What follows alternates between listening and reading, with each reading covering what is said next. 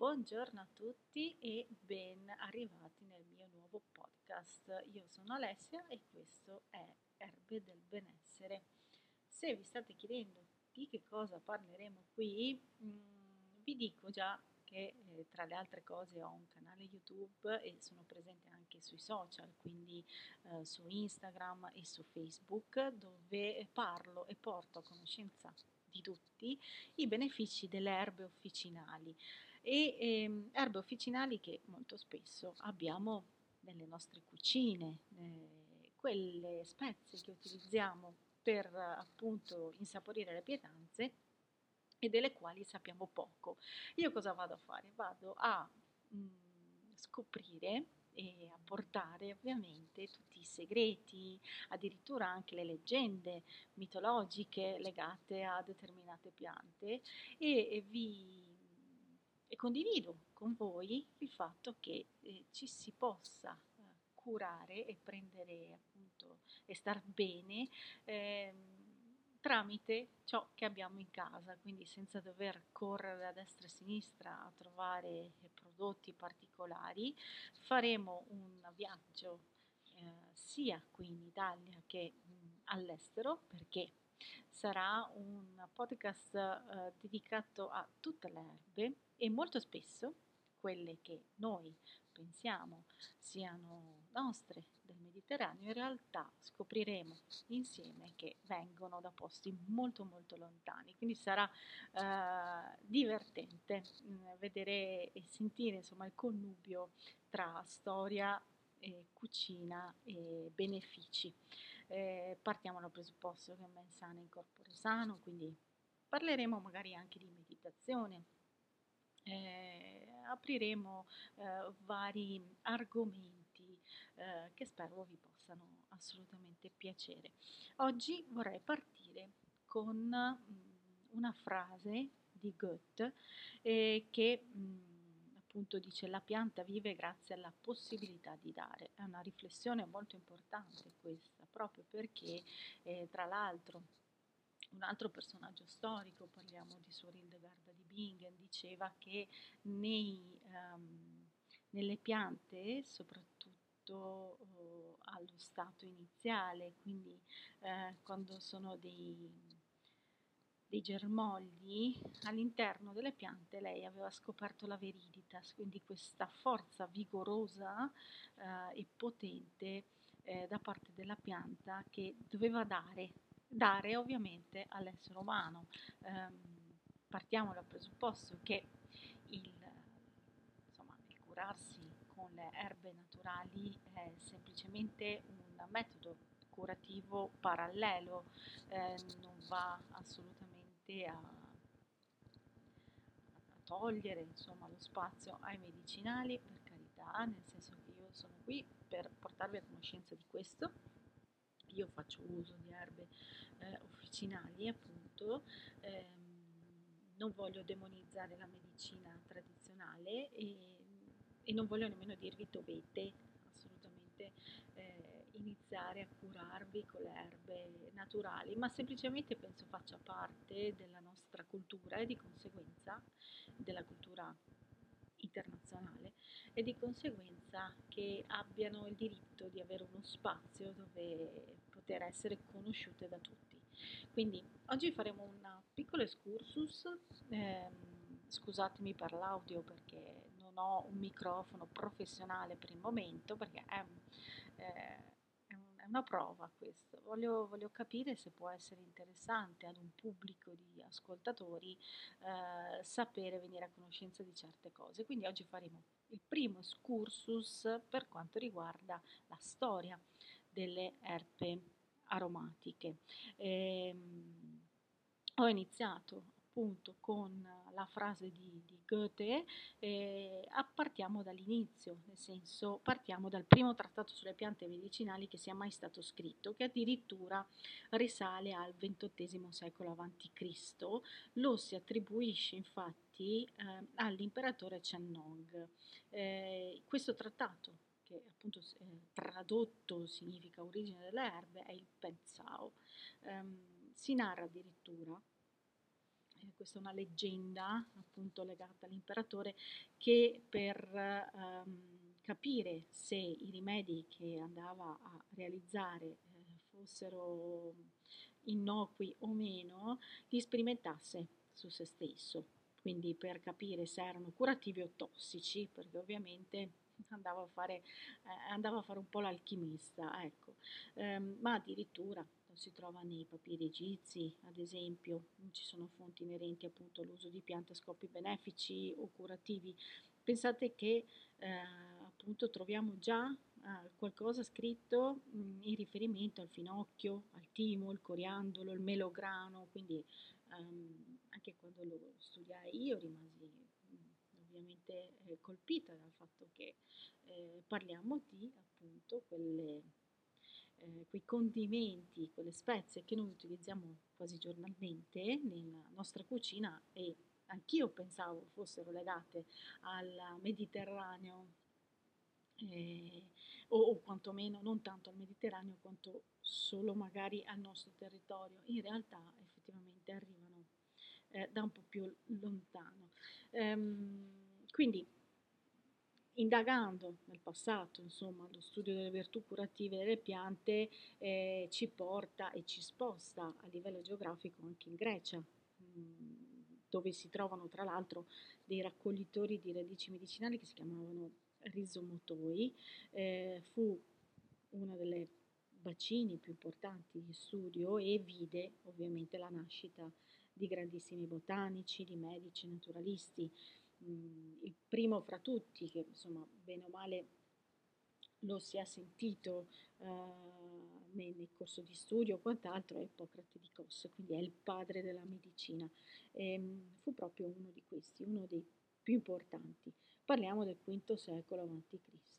però mh, molti, moltissimi altri furono poi coloro che andarono a contribuire in tempi e in modi diversi allo sviluppo della conoscenza del mondo delle piante e delle erbe officinali. Eh, possiamo ricordare,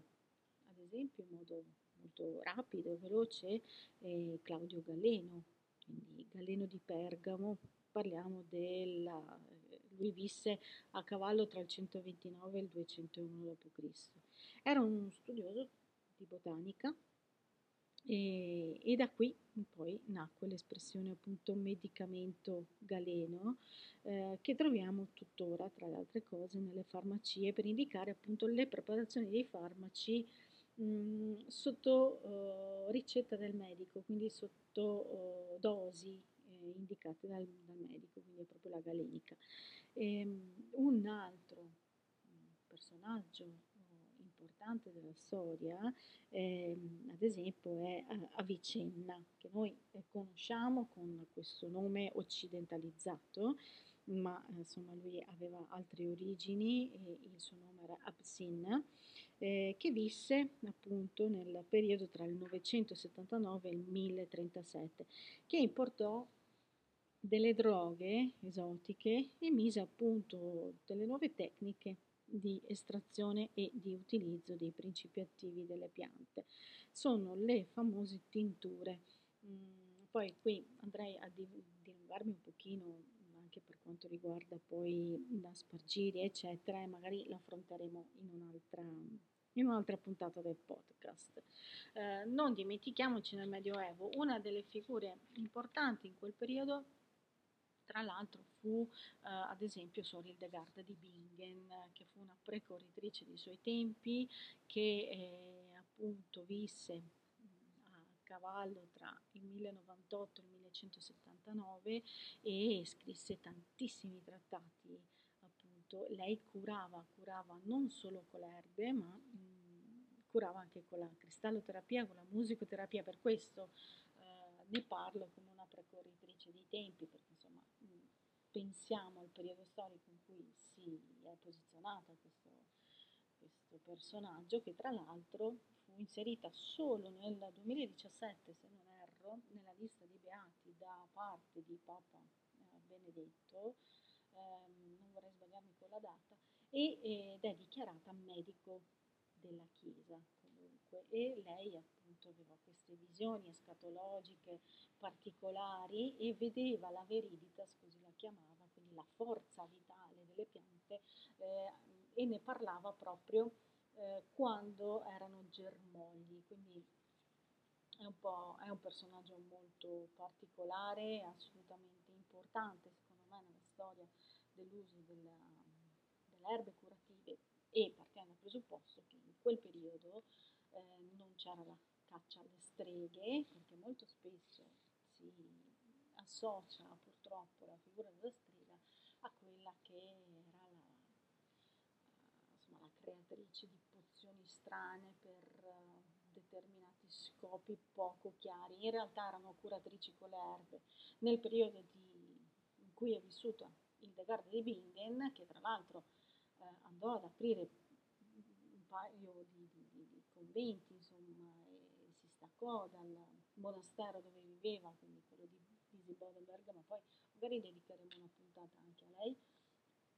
E lo facevano alla luce del sole, tranquillamente. E poi purtroppo 300 anni dopo è arrivata l'Inquisizione e di conseguenza le cose sono cambiate in modo abbastanza drastico. Però nel Medioevo dobbiamo ricordarci anche, eh, grazie poi alla scoperta del Nuovo Mondo, eccetera, eccetera, eh, della nascita degli orti botanici, quindi appunto ricollegandoci alla vita monastica, eh, sicuramente il, il, fine meticoloso lavoro portato avanti per secoli dai monaci eh, e la loro sapiente conoscenza appunto nel campo botanico ha fatto in modo che ad oggi arrivassero ricette e medicamenti, insomma, che poi mantengono quel sapore un po' antico, no? hanno questa sorta di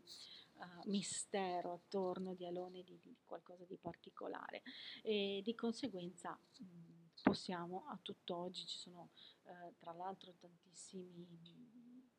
monasteri ancora aperti in Italia dove si possono assolutamente eh, acquistare poi i prodotti fatti da monaci eccetera.